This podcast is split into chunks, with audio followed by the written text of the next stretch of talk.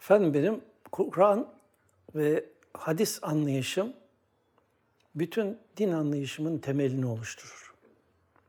Fakat Kur'an'da birçok kelimeler metaforlar halinde, mecazlar halindedir.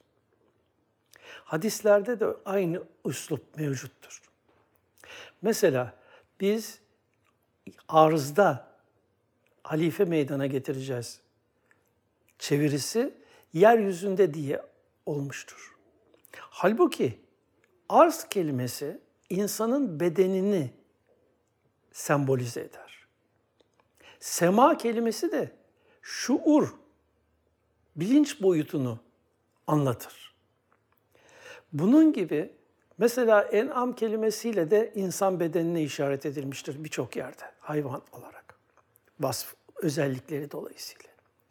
Şimdi bu kelimelerin tevilini yani yorumlanmasını bilmeyenler Kur'an'ı birebir olarak anladıkları için, hadisleri bu şekilde anladıkları için inkar ederler. Halbuki Kur'an'da ve hadislerde anlatılan her şeyin birebir size izahını yapabilirim. Dolayısıyladır ki hiçbir zaman kütüb-i sitte hadislerini en azıyla inkar etmeyin.